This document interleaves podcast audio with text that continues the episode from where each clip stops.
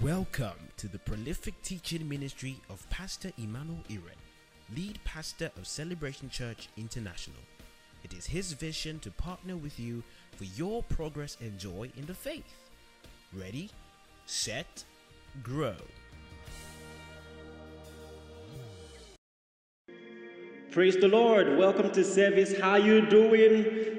Um, this is the midweek service of Celebration Church International, and we're just, just so pumped and so delighted to welcome you. I have with me on set PK. How you doing? All right, so welcome to church.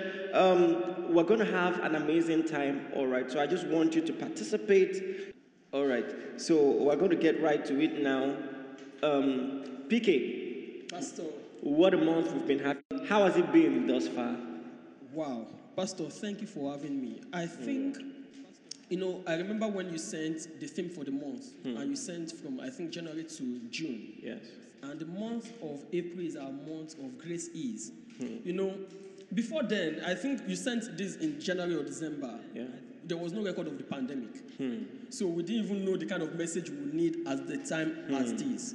And the fact that the month of April now we began the lockdown in the hmm. country and it's a month of grace and people are asking questions. Hmm. In fact, we've seen people who have money who have the capacity to even buy hmm. life, but they cannot afford it now. They cannot afford drugs. To now know that the message of grace is what is essential at the hmm. time as this. I hmm. mean, the first Sunday started with grace. Grace is a gift. Yeah. And if there is anything we are looking for, is the gift of life. Yes. That what can you give me that will guarantee eternal life? Hmm. The message was just profound. Then afterwards, we went to grace is a seal. That was that sealed it for me. I mean, I remember when you read from Ephesians. I like that. That sealed it for me. I like it. Pastor, you know this thing. Just- Continue, my friend. And I, I remember you read from Ephesians 1.15, when, Yeah. uh, uh, from 13 actually, you said, um, in whom you trusted after you heard the word of truth, the gospel of your salvation, whom also you believe, and you were sealed, Sealed. with the Holy Ghost of promise, which is the earnest of your inheritance until the redemption of the purchased possession. And you emphasized that, and the fact that we are still here, in fact, that was the week where there were a lot of questions and debates about Yes. um, the, the uh, end of the world. end, end of the world, the 5G, and all the questions that people were asking, and you just sealed it. I, That message blessed a lot of Praise people, not God. just me. Praise the, fact God. that, the fact that we are still here as believers, Praise that God. tells us that we have a hope, and um, Hmm. grace is just our guarantee for. And just in case you know you've not been able to watch, catch up on those services, you missed those services, we still have those sermons available. So go listen to them and be blessed. All right. So it's so it's it's so important. All right, we're going to be going, you know, into the word for today. And I'm glad you're here. We're just I mean, you're going to help me read some texts and I think that today's topic is so important because um, there's been a lot of debate in the church, need, needlessly, because I mean, the Bible is clear on God's divine position. We have quite a lot to discuss. I'm going to start today by reading a text, a very crucial text. And just in case you've not seen this before, I want you to look at it. Is Romans chapter 11, Romans chapter 11, verse 6. Romans chapter 11, verse 6. Romans chapter 11, verse 6. It says, and I read, PK, are you there? Maybe you can read for us. Hallelujah. Romans 11 6. It says, And if by grace, then it is no more of works. Otherwise, grace is no more grace. But if it of if it if but if it is by works, then it is no more grace. Otherwise, work is no more work. You see, a lot of people have this funny idea in the body of Christ, PK, that, you know, we are saved by grace, but we go on continuing to live by the law. And so what they do is, eh, I mean, this selection, there's this selection, subconscious selection in the body of Christ. We, we hardly see people sacrifice lambs just like they were doing in the old covenant, but selectively, there are some things in the old covenant that they've refused to let go and they still feel that it is by this performance mindset that they get to please God. They still have that performance mindset, even as it pertains to making heaven, as it is called, you know, they think that they have to meet up to some standard to make heaven. And this text is very instructive. It says, if it is by grace, then it is no longer of works. This is so important. If it is by grace, it is no more of works. Otherwise, grace is no more grace. And if it is of works, then it is no more of grace. This is very, very important. If it is of works, it's no longer of grace. Otherwise, work is no more work. This is so important. Both are not meant to go side by side. It's just like, I mean, there was a law in this state, Lagos, Nigeria, where, where, where we're having this service. Um, just about four months ago, let's say December last year, there were a lot of commercial bikes. I mean, people could use bikes commercially to journey from place to place. And now there's a ban on that. So there was an old law permitting bikes to operate commercially. And now there's a new law saying bikes cannot operate commercially. How do you combine both? when a law or a principle is meant to replace something that was existing before, how then do you operate both of them simultaneously? It's not possible. And a lot of people don't understand this. I mean, this is so fundamental. If it is of works, then it is no longer of grace. Otherwise, grace is no more grace. So important. And so the theme for today's service is grace is by faith. And this is so important for you to understand. Saving grace is by, is by faith, not by works, but by faith. A lot of people, you know, just think that the only difference between the old covenant and the new covenant is that blank sheet in their Bible. That maybe the writers, you know, they were exhausted and they wanted to take a breather, so ah, let's rest, you know, and and and so they continued. That's the only difference for many people, the space in their Bible. But, but the Bible is telling us there's a clear differentiation. And so I want to approach this by talking about the law. You know, the law first and foremost, and how important this is. You're going to read the text for me, and that's First Timothy chapter 1, verse 8. I want you to read First Timothy chapter 1, verse 8. First Timothy chapter 1, verse 8. I'm sure wherever you are, it's important that you turn it to First Timothy 1 8 also. Mm-hmm. Very important. So First Timothy 1 8 says, But we know that the law is good if a man uses it lawfully. Should I continue? Yes, please. Verse okay. 9 says Okay, just that just that is okay. Okay. It says, We know that the law is good if we use it lawfully. So there is a lawful use of the law. There's a lawful use of the law. You see, okay, for instance, when you travel to the US, business law varies from business law in Nigeria. And uh, even if there is a law in force in this country, the moment you travel, the rules obtainable there are different. And so there is a lawful use of the law. For instance, there, there are jurisdictions, there are places beyond which, you know, parameters beyond which a certain law may not apply. And the same thing applies to the law of Moses. A lot of people just take it, you know, some people have the mindset, oh, it's the word of God, and so it must always apply. And it's not true. The Bible tells us categorically that there is a lawful use of the law. The law can be abused. A Myles Munroe of, of blessed memory says, when the purpose of a thing is not known, abuse becomes inevitable. And a lot of people have abused the law of Moses abused it and used it in ways that it was never designed to be used. And we just want to have a gist about this and talk about this. You know, and we start by asking the question why was the law given? Why was the law given? And it's important to talk about that because the law is often misapplied, like I said. And the reason a lot of people misapply the law is because they don't know why it was given. If they knew the purpose of the law, they won't try to use it the way they often use it. So, why was the law given?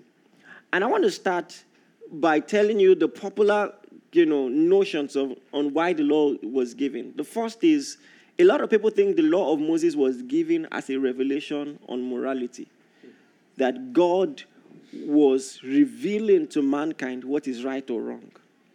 A lot of people think so, that through the law of Moses we know right or wrong. And that's not true. Of course, in the law of Moses, we get an idea on morality. But to say that that's the source of the revelation of morality is wrong. It's not true. To explain that, I want to backtrack and talk about something called moral law. I, I, you know, I've, I've talked about this before in church. Well, what is moral law? Moral law, PK, is an intuitive compass. This is the time I don't want to look into your eyes and I want to take notes, but. No, no, feel free. Feel free to take notes. You're in church too. Thank you. You're in church too. All right. So actually, we're meant to have two cameras, but maybe next week. So, uh, moral law basically is an intuitive and universal compass, you know, that points us to what is right and wrong. Like I said, it is intuitive and it is universal. Intuitive. Intuitive in the sense that nobody teaches you. You just know. Have you seen children, little children, when they steal something? You know, they, nobody has taught them about, first of all, you know, you know, the moment they take something, they start to hide or they try to, you know, because eh, this thing is inborn. You just know. So there is an intuition in everybody that serves as a compass, pointing them to what is right and what is wrong. All right. For instance, every sane person knows that pedophilia is a sin. No sane adult should seek sexual relations with a child. Every sane person, Christians and unbelievers alike, know that it is a sin and it is wrong, you know, for an adult to seek sexual relations with a child. It's just a known fact. You know, the interesting thing is, even um, even atheists who claim not to believe in God, they still have this intuition. They don't have a more, they don't have a biblical law to guide them, a religious law to guide them. But if they see, if an, if any atheist should see maybe a baby, a child, and a dog drowning at the same time, intuitively he knows to save the child before the dog. And the reason why this is interesting is because a lot of them believe that the world came to be by some cosmic accident. There was just an explosion, a cosmic explosion, and the particles began to organize. And that's how everything we came, we, we know around and see around us came to be. And now the question then will be if the world came about by a big bang, that means I don't have more value than a dog. We are all cosmic accidents.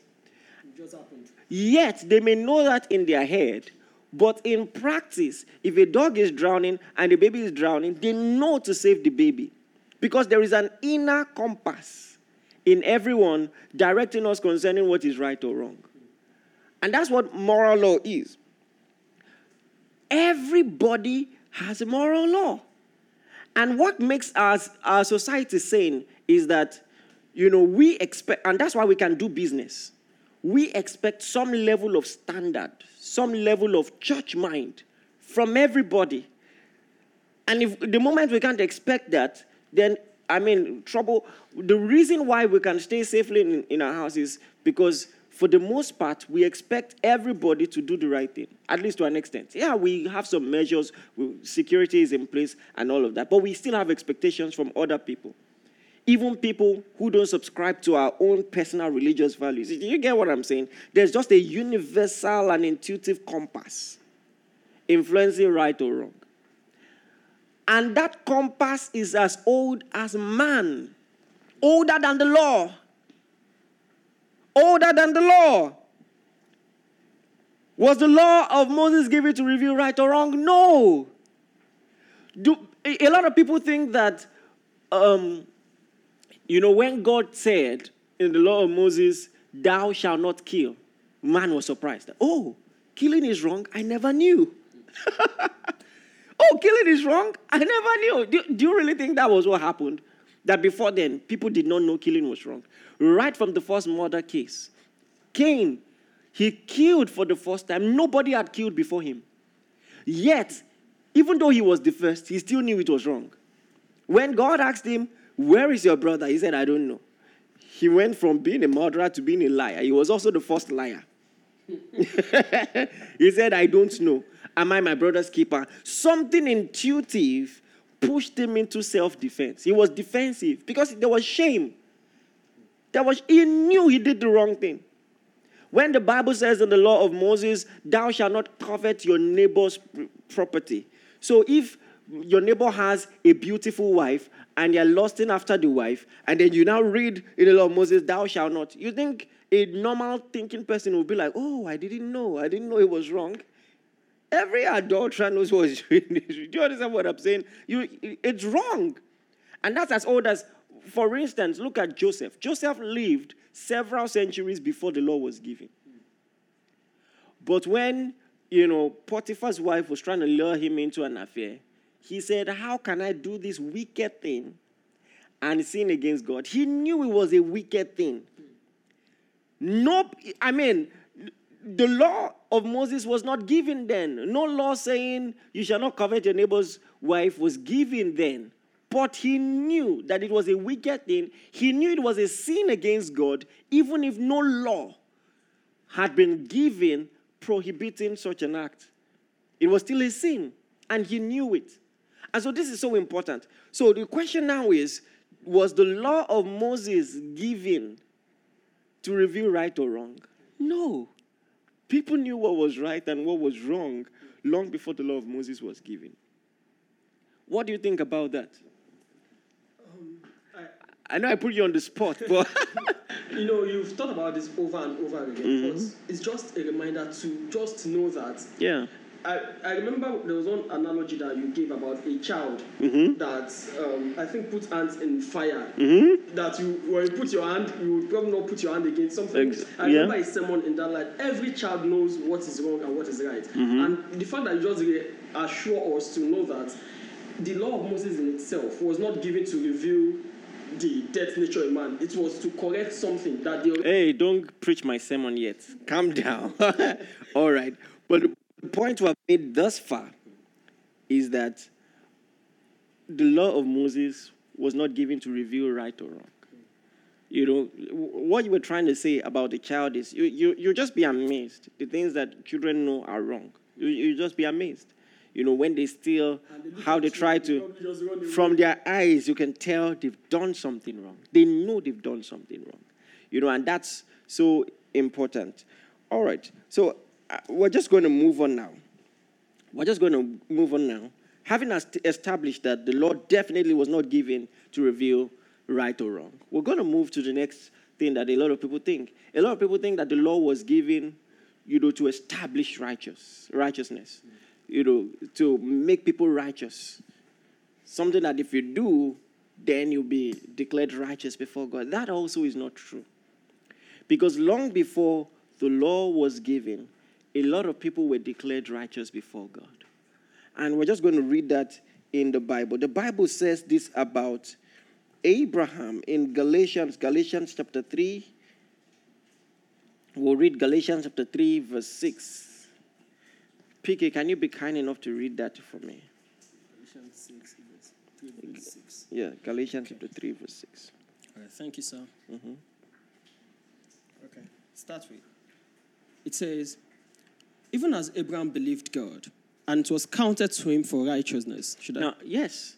So Abraham lived several years, several centuries, and we're going to know how many years exactly as we move on. Several centuries before the law was given.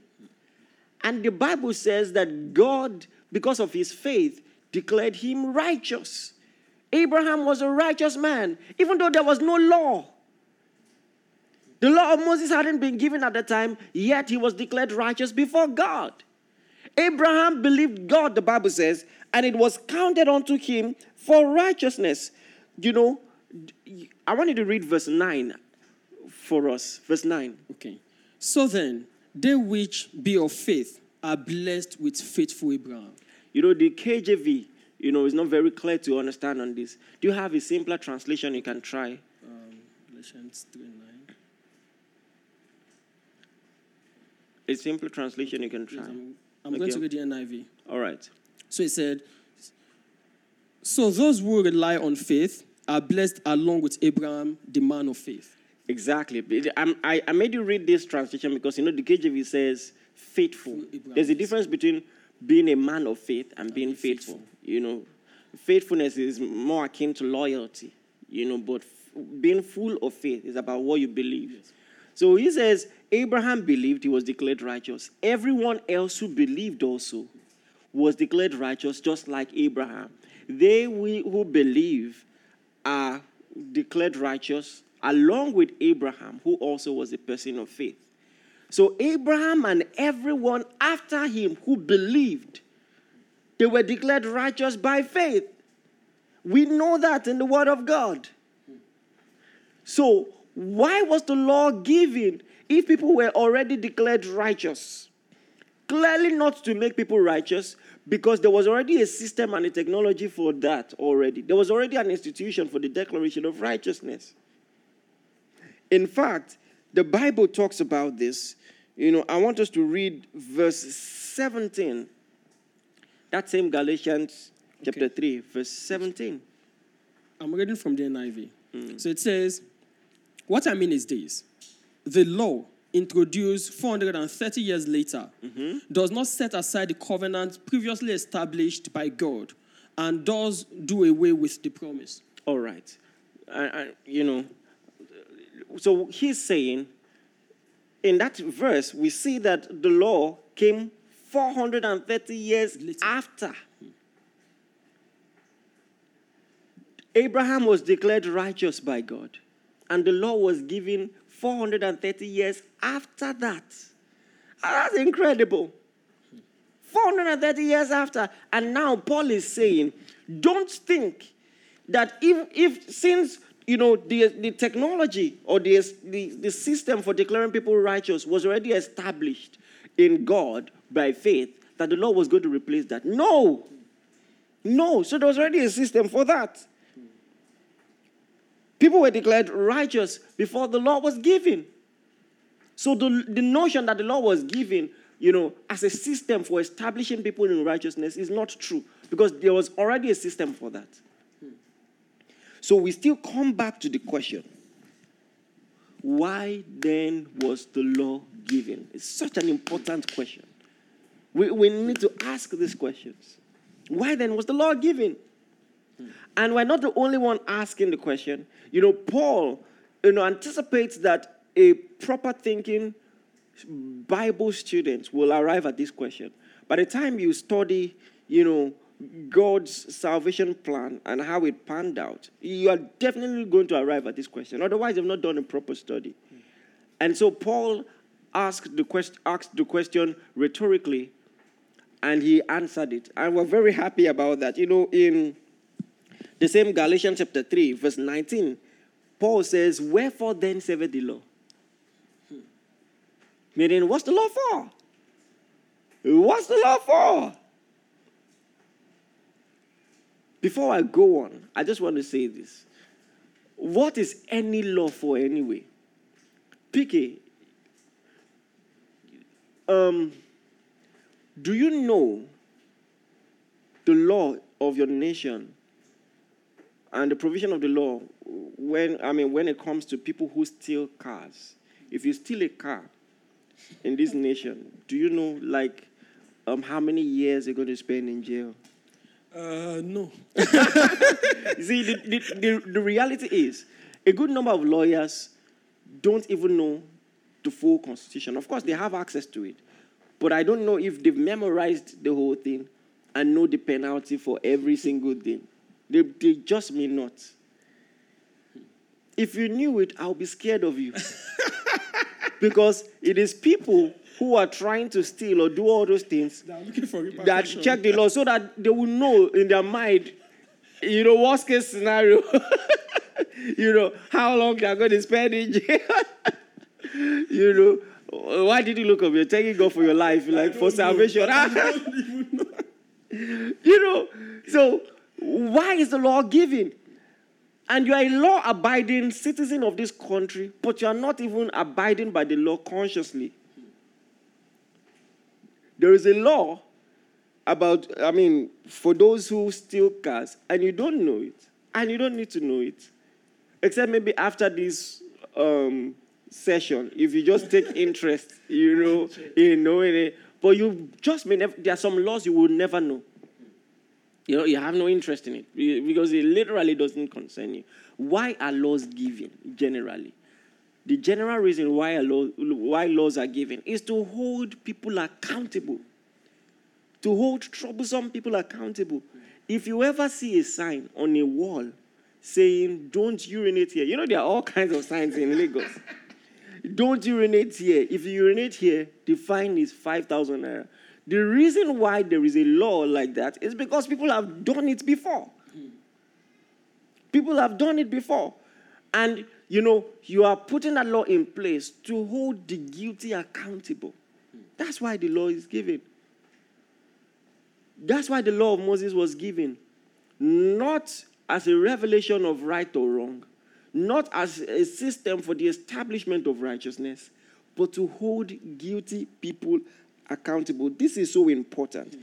And so I want you to read that text, Galatians chapter 3, verse 19, and you're just going to read the whole thing so that you know we, we can then move on from there. Wherefore, what serveth the law? Mm-hmm. It is added because of transgressions. It is added because of transgressions.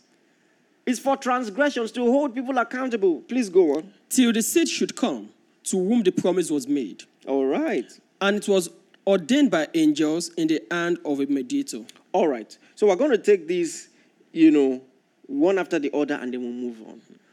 Why was the law given? The Bible says it was added because of transgressions.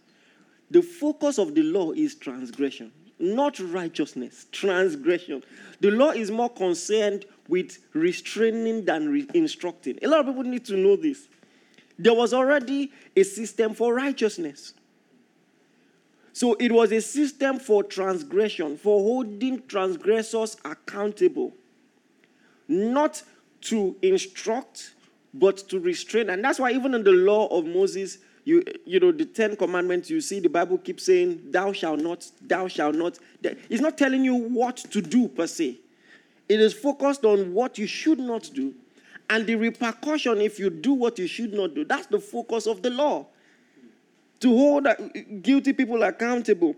You know, and then the Bible says it was added because of transgression. And, and, and that's so important. That detail, added, is, you know, the Greek word there actually means addendum, just like you have in a book, you know, like an appendix. And the purpose of an appendix is just, you know, at, at the end of a book, extra information, you know, to throw some light to some things in the book. Now, just imagine reading the addendum of a book without reading the book itself. Imagine, you know, the book was torn, and so all you have is the addendum, the appendix and you're trying to read it and make sense. You just imagine you enter a room and you see somebody reading appendix. He's not reading the book. You know, you're going to be so concerned for the person. Because guess what? Without the book, the appendix is useless. The only usefulness of the appendix is to point people to the material. The appendix is not useful on its own. And this is so important. It's so important. It's an appendage. Just added, you know. So if, and that's why he says it was added until the seed should come. The seed he's talking about is Christ. Hmm. Until Christ. So um, the system of salvation had always been Christ. You were not going to be saved. You were not going to make heaven by doing the law. And God's ultimate system for dealing with transgressions was still salvation, the blood. And so, until the blood was going to be shed, until the Holy Spirit was going to be given, you know, and God's system for handling, you, you know, the excesses of man, until that was going to be in place, then the law to hold people accountable. And this is so important, as simple as that is. And so, also, the word until tells us that the, the, the law had always been temporary. A lot of people deal with this as if it was forever and we're still supposed to live by the law. But I'm, I'm, I want you to read that again. Just read it one more time.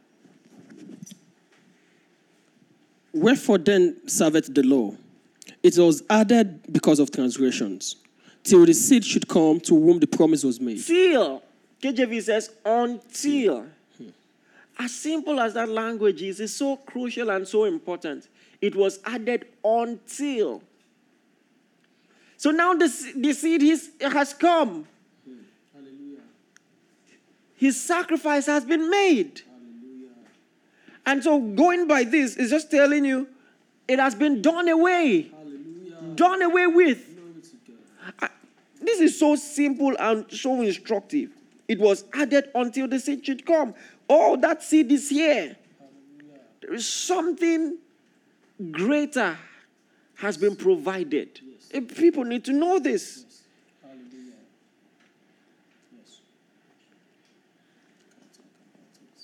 Added until the seed should come. Anyway, we're going to move in from that now. You know, a lot of people don't understand why it looks like the revelation of God in the Old Testament is different from the revelation of God in the New Testament. Pay attention to this, it's going to really bless you. It is because they don't really understand. You see, God, under the law, is judge. That is just the way legal systems work. If the law was given to hold people accountable, then God, his purpose in the law is to uphold what is right and what is wrong. He's not in the law to build relationships. The law was not for really. Do you understand? It's just like a judge in our legal system, in, the courtroom. If he's in the courtroom, that's not the place to get to know him. As long as he's in that courtroom, he's not even going to treat you with sentiments. He's not trying to like you. His business is to uphold the law. If you fall short, he's, he's mandated to, to give you what is due. And that's so important. But that same judge has relationships out of the courtroom, has a wife, has children, has friends. I- don't, I don't know if you get what I'm saying, but in the courtroom, his duty is to judge based on the provisions of the law. His priority is what is right and what is wrong. He's not there for relationships. And that's why a lot of people see God under the law and he looks different. But it's the same God. It's just the platform and the structure that is different. When you understand the purpose of the law, you would then understand why God appeared to be the way he was under the law. Because he's not there to build relationships. He's there to the, the, the, the purpose of the law, in the purpose of the law, you know, righteousness in terms of what is right and what is wrong is what will be glorified. It's not for building relationships. It's not for building relationships. And as simple as that is, is so important. The Bible says the wages of sin is death. You know, we talked about the gift of God is eternal life through Jesus Christ our Lord. Now we're talking about the law. The wages of sin is death. The priority of the law is to pay your wage. No sentiments. No sentiments. So it is not for building relationships at all. You know, the Bible says in Second Corinthians chapter 3, verse 6, it says, the letter killeth. it says, for the letter killeth. That's the priority of the law. The Bible calls it the ministration of death. Verse 9, the ministration of death. So it, it serves to give people what they deserve. You've sinned, oh, you're going to die. That's, that's the purpose of the law. That's, that's what it is. You know, when, when Paul says it's serveth, meaning, or when it says the ministration of, this is what it administers. This is his purpose. Just to serve you your letter. It- Just imagine someone comes to a company, serves him a letter, and the letter says, is an eviction notice. And the man grabs the uh, guy, you know, the courier service provider, and they say, ah, you people should understand now. The, the guy is like, I, I, it's not me. My duty is to give you what is due. You know, and that's the purpose of the law. There's no relationship there. You did this, this is your due. The wages of sin is death. You know, and a lot of people just need to understand that. All right. Let's look at 1 Timothy chapter 1 verse 9. 1 Timothy chapter 1 verse 9. Still understanding the purpose of the law. 1 Timothy 1 9. Yes. Knowing this, that the law is not made for the righteous man, but for the lawless and disobedient, for the ungodly. Hold on, please. Did you read that? Have you read hmm. that before? The law of Moses is not made for the righteous man. Think about that. Think about that. It wasn't given to improve lives per se, it was given to restrict people who already had the propensity for wrongdoing. For wrongdoing. Isn't that interesting? Okay, please go on. Okay, I'm going to start from the beginning. Mm-hmm. Knowing this, that the law is not made for, the un- for a righteous man, but for the lawless and disobedient, mm-hmm. for the ungodly and for sinners, mm-hmm. for the unholy and profane, for murderers of fathers, murderers of and, and you can go and you can go on and on like that. So i mean if if if you have a school and you say anybody who jumps the school gate will be expelled the reason you are making that rule is because you know there will be people that will jump the school. that want to jump the school gate and so there must be a structure to hold them accountable there, there are some people who literally have no business with that law. Like you, you know. I jumped the school gate.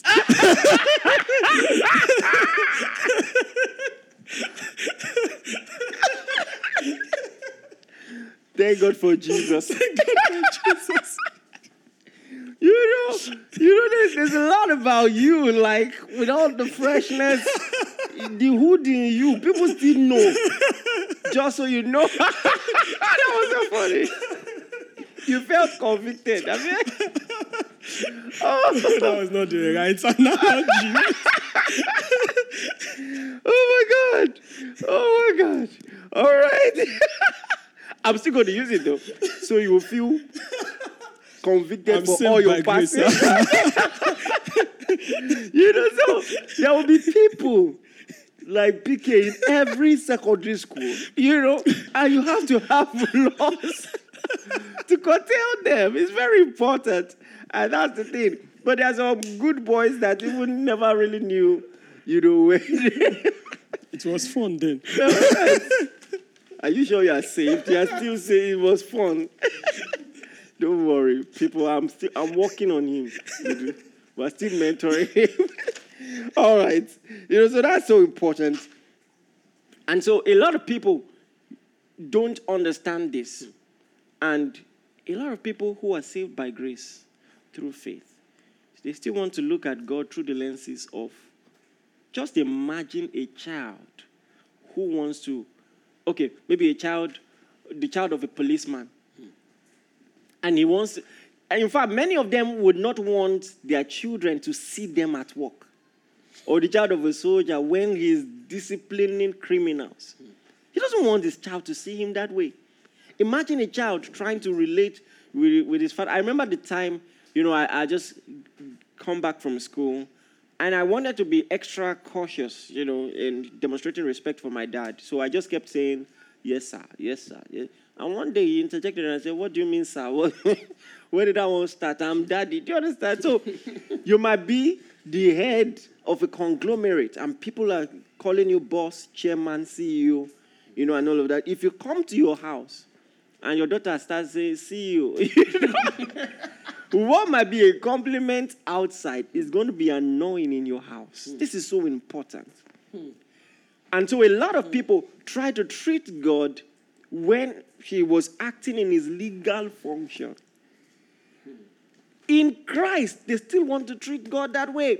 And so the writer of Hebrews now is determined to make a distinction. And listen, everyone here, this is so important. You, you have to pay attention to this. We're going to read Hebrews chapter 12 now.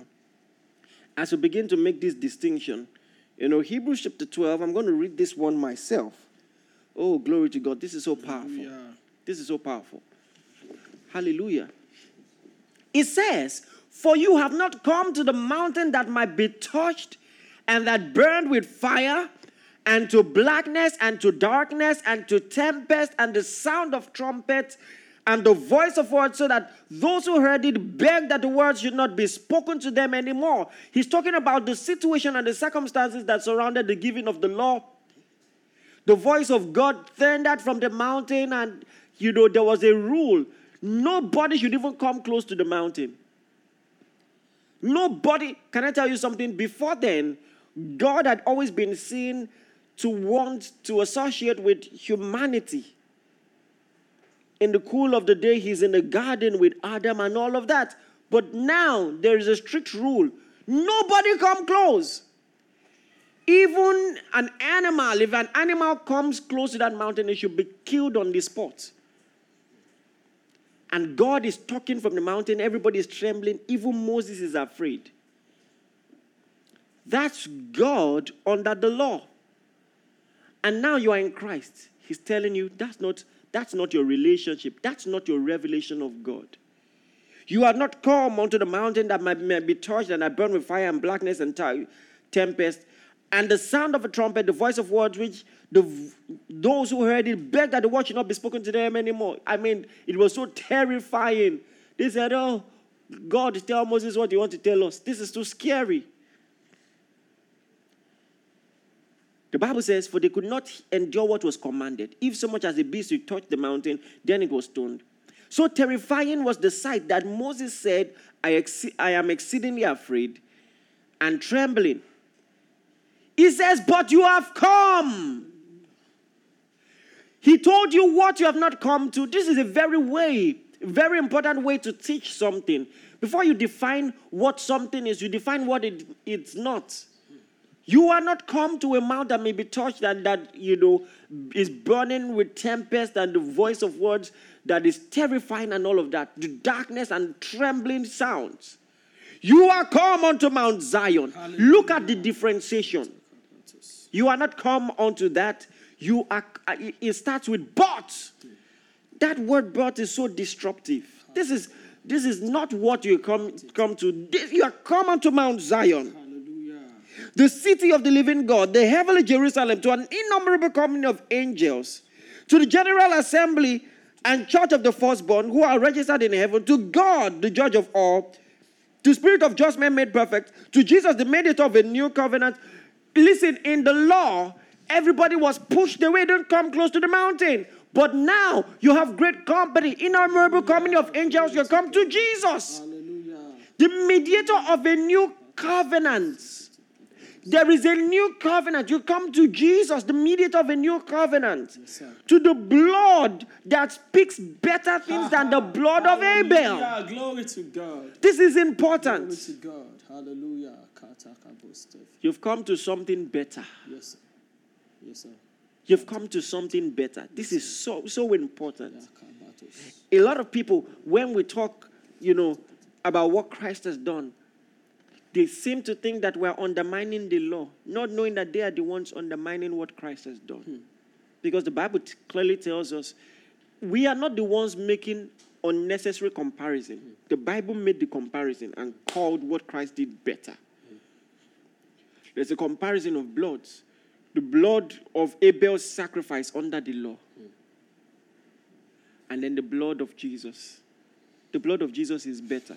Hallelujah. Abel's sacrifice was just a type of what was really going to happen. So it's there's a better blood, Yes. better promise, Yes. better high pri- priest, better promises. Glory to God. Hallelujah. This is so important, so crucial. You know, I, I talked about this in my book, Saving Grace. And if, if you don't have this, I, I want you to get it. It's available on, on Okada Books. All right. So, and that's what, there's a chapter, Live by Faith, you know, and I taught this here. And I'm just going to continue from here. You see, here we have Romans chapter 8, verse 15, and just continuing our thought from there. Romans 8:15 says about the same thing. It says, "For you have not received the spirit of bondage again to fear." Hmm. I like the fact that he says again. He's making comparison. In the law, there was fear. So he's saying you have not received the spirit of bondage again to fear. There was fear before, not anymore. Hallelujah. Believe, listen, believers need to learn this. A lot of people still have this fear approach, to, you know, to, to everything divine. Their Bible drops on the floor. Oh, I'm sorry, Lord. You know, I, we should be cautious. There should be reverence in our devotion, not fear. The Bible says, perfect love has cast out fear. This is so important. This is so important. He has not, you, you have not received the spirit of fear, but power, love, and a sound mind. Hallelujah. Hallelujah. So he's making a differentiation. You've not received the spirit of bondage again to fear. You have received the spirit of adoption. Glory to God. So he's, he's making a contrast of spirits. The spirit of the law was fear. Fear, you know, was, was evident in the law. You've received the spirit of sonship, whereby we cry, Daddy, Daddy. Abba Father means Daddy, Daddy. Daddy, Daddy. So now, the God, the judge in the old covenant is your daddy now. Hallelujah. Hallelujah. And that makes all the difference. Hmm. I take hmm. that again. The judge has become your daddy. Hmm. And he's not dealing with you in the courtroom, hmm. he's dealing with you at home. Hallelujah. This is so Glory important. So good. So crucial, so important. He's not, listen, a lot of people treat God like their boss in the office. And the relationship is not the same. When I'm paying people to get the job done, I don't really care. Do, do you understand? The job must be done. Hmm. And if they are incompetent, they are going to get fired.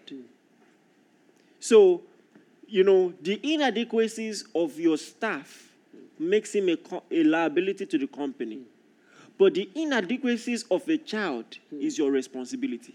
The inadequacies of a staff is a liability to the company. The inadequacies of a ch- son is the responsibility of the. When a son misbehaves outside, they say his father didn't train him well. So good. A boss can send, you know, an employee that doesn't behave well out of his company. When he sends him, where does he go? He goes home. He goes home because no matter your failure, there's no place to go but home. So while you know the employee, the employer might not be interested in training, you know, a child from the scratch. I mean, it, might just put you through on how to deliver on the job. It doesn't really care about any other thing. But the father must train. The father must train. The father has the patience. The father has the time. The father has a responsibility. The father has the clarity of motive. He's not trying to make money off the son. It's just what fathers do. So people need to understand this. The fatherhood of God has changed everything. Hallelujah. Has changed everything. Hallelujah. You see, the Jews did not see God as Father. In fact, it was because Jesus, one of the major reasons Jesus was crucified is because he called God Father. He called God Father because they were under the law. Under the law, God, God was judge. Was judge. But that has, has changed. Now we cry, Abba, Father. This is so important. Notice again that the Bible keeps making the dis- distinction. He, it was never seen as something to keep side by side. You know, the law and grace. You have not received this. This is what you have received the spirit of adoption, whereby we cry out, Abba, Father. That changes everything. Glory be to God. Hallelujah. You are, you are not a liability to God. You see? And He knows all your frailties and He's training you th- through it. You may try to impress your boss, you may try to hide your weaknesses from your boss. You know, you know all those people in interviews in, in this country, they say, What are your weaknesses? You say, I'm, I'm hardworking. you know all the stuff? when they say, What? You know, when they say, What are your weaknesses? They won't say what their weaknesses are because they know, you know, they will just say something nice like, I tend to work too hard. So the boss will be like, Ah, it is, I like this weakness. because you're not trying to reveal your actual weaknesses to the company. So you hide your weaknesses from your boss, from your employer. But your dad, you can sit with him and say, This is what I'm going through. Because you know that he's going to be there for you. Listen, register it in your consciousness, in the consciousness of your mind. God is your father. Hallelujah.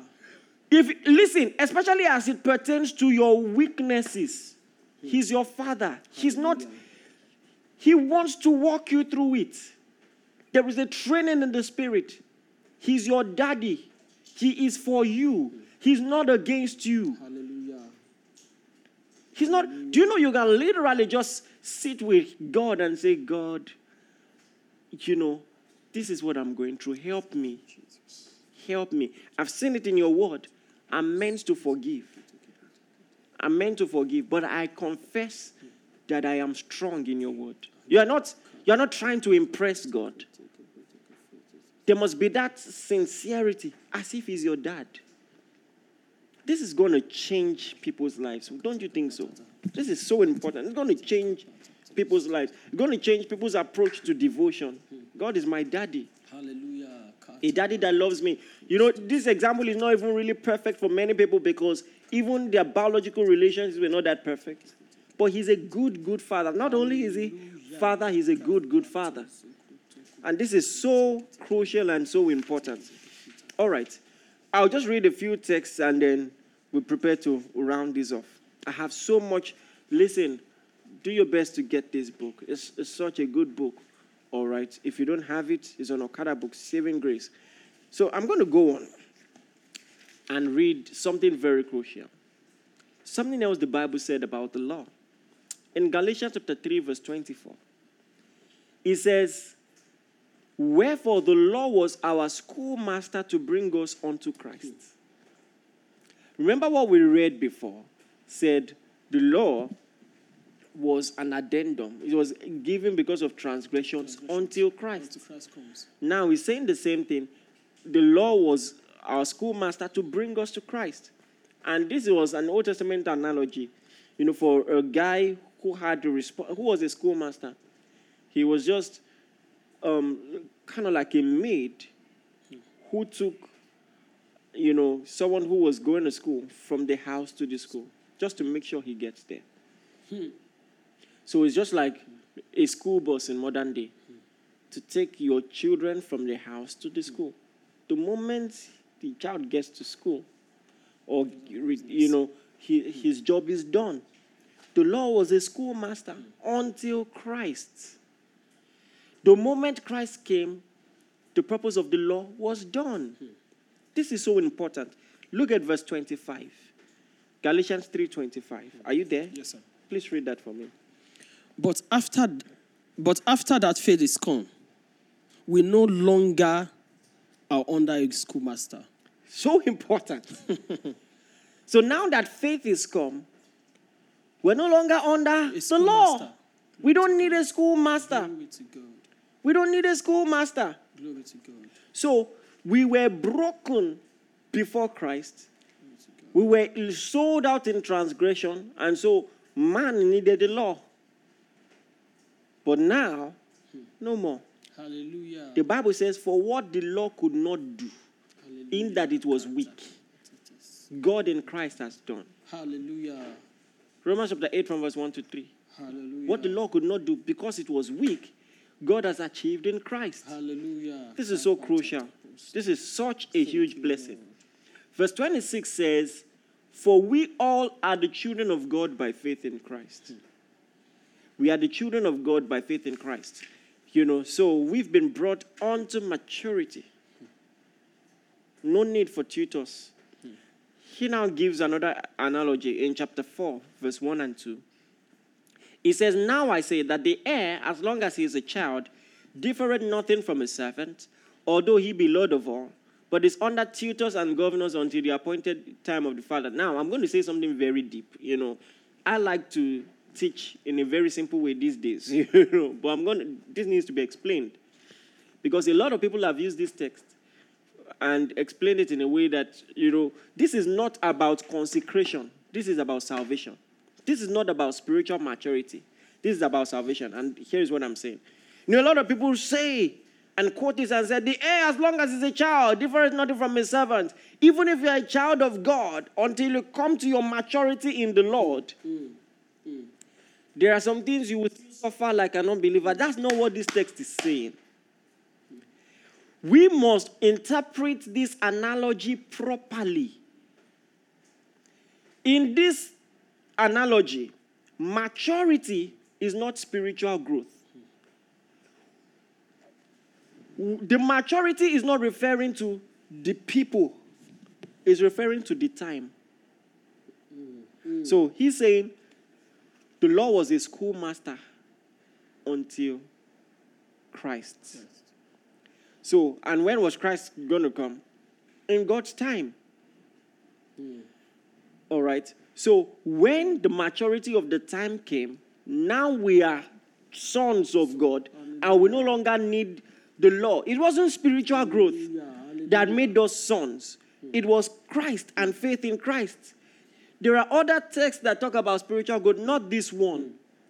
So when he's talking about the heir, as long as he's a child, different nothing from a servant, though he be Lord of all, he's talking about something. Look at verse 3. He says, Even so, we were we were children. Sorry, even so, when we were children, we were in bondage under the elements of this world. But when the fullness of time was come, God sent forth his son, made of a woman, made under the law.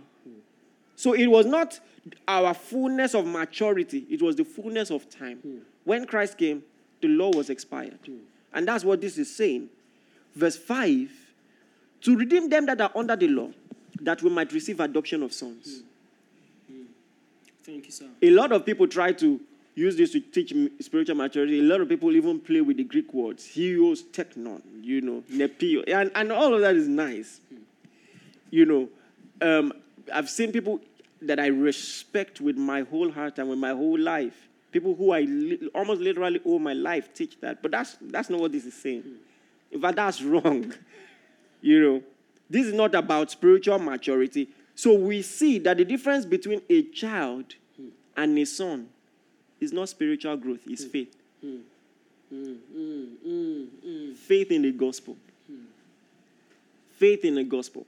The moment you believe the gospel, you are brought into sonship. Simple. Glory to God. And it is so simple. So simple. And now, oh, glory to God. You will now see that, in fact, it's easy to tell that it's the same person that is preaching this that preached in Romans chapter 8 because he now says in verse 6 And because you are sons, God hath sent forth the Spirit of His Son in your hearts, crying at Abba Father. That's the spirit of sonship, the spirit of adoption. Adoption means sonship. He has given us the spirit of sonship, we're crying out, Abba Father. Wherefore, you are no more a servant, but a son. And if a son, then an heir of God through Christ. Hallelujah. Hallelujah. Hallelujah. I'm no more a servant. I'm a son. I'm going to walk like a son. I'm going to walk like I have an inheritance. I'm going to walk, I'm not going to act like a, like a tenant in the household of God. I'm a son with an inheritance. I belong there. You see that heaven that you've always heard about? That's my house. Hallelujah. That's my house. That's my house. Nobody needs visa to his house. That's my house. I might be in another country, but that's my house. It changes everything when you realize you're not going to be a son of God when you make heaven. The Bible says, John said, Now are we the sons of God. Now. That changes everything. The Bible says in verse 18 of Galatians 5. I want you to read that for us.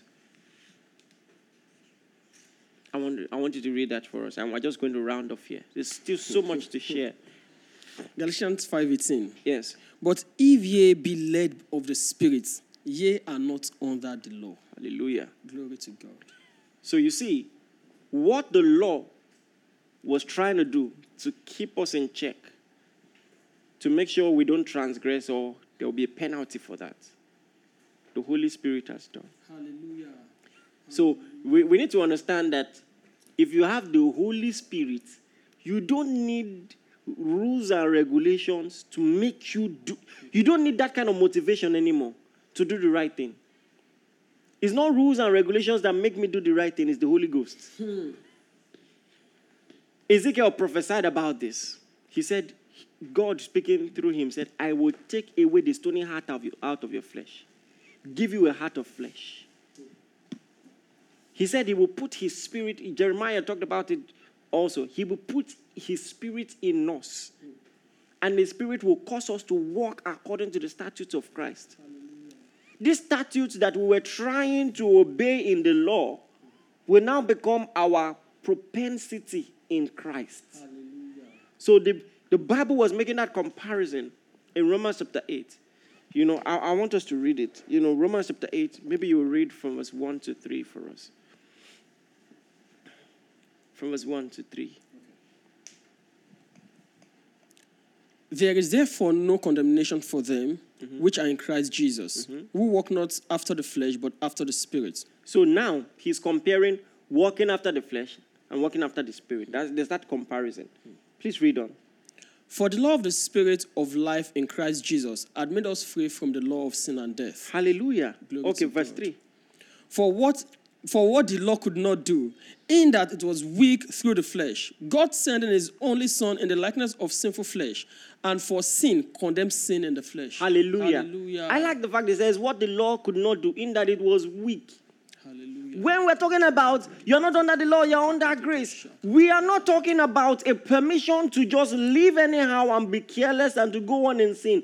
We are talking about something better. Hallelujah. Glory What the law could not do, the redemptive work has done in us. We've received the spirit of adoption. glory to God. As many as are led by the Spirit of God, they are the sons of God. We are led. Hallelujah. We know what the fruit of the Spirit is, the, the evidence of the Spirit's influence. Hmm. We can walk in that, and we're going to talk about that next week. We can walk in that. Hallelujah. Glory We walk in the Spirit. We don't fulfill the lust of the flesh. We don't need rules and regulations to get us to do the right thing. Hmm. The Spirit of God has conditioned us in righteousness. Hallelujah. That's my life. That's my life. That's my life. Wherever you are right now, I want you to begin to speak these words over your life and pray in the spirit right now. Pray in the spirit right now. Pray in the spirit right now. Mantorian de libak zundere benemondo graski beki boku shenda rabakaya brundo robodo grigas zatongriandes liberande kiba. Pray in the spirit right now. Manto grace. Limba di gonska baktaya, balando rupeneges tongras tushes, zatogri kesus, abalatongres kuvraktaya, labarunde rebedige, balatongris kazushe, abalando runde rebedegiba kasoskas, valatogres, zunde rebeniva alushanda rabaya. Oh, glory to your name, Father. We give you the praise and the glory.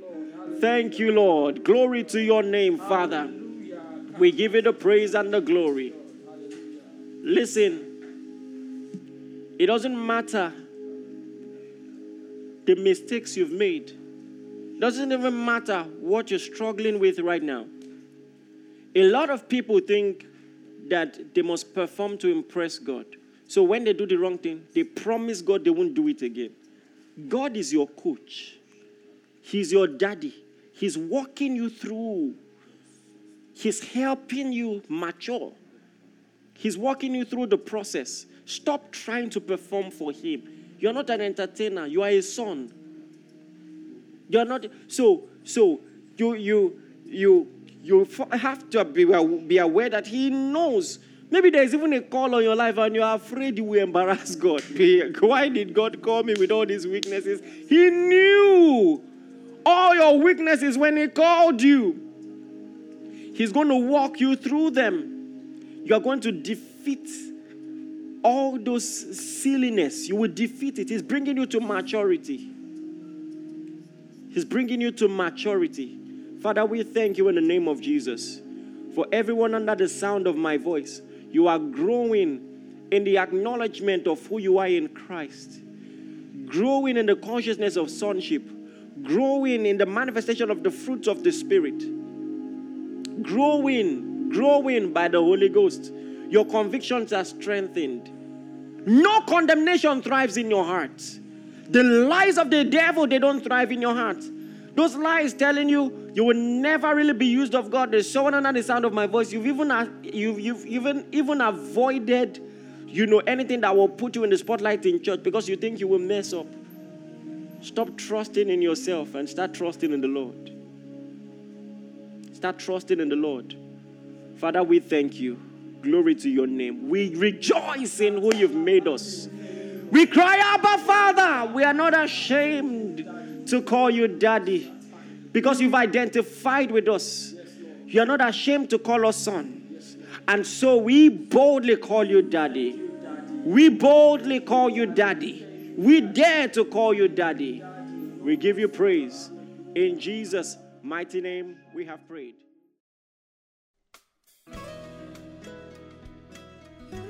Thank you for listening. We are sure that you have been blessed. For inquiries, reach us on our helpline 0809 996 7000. Blessings.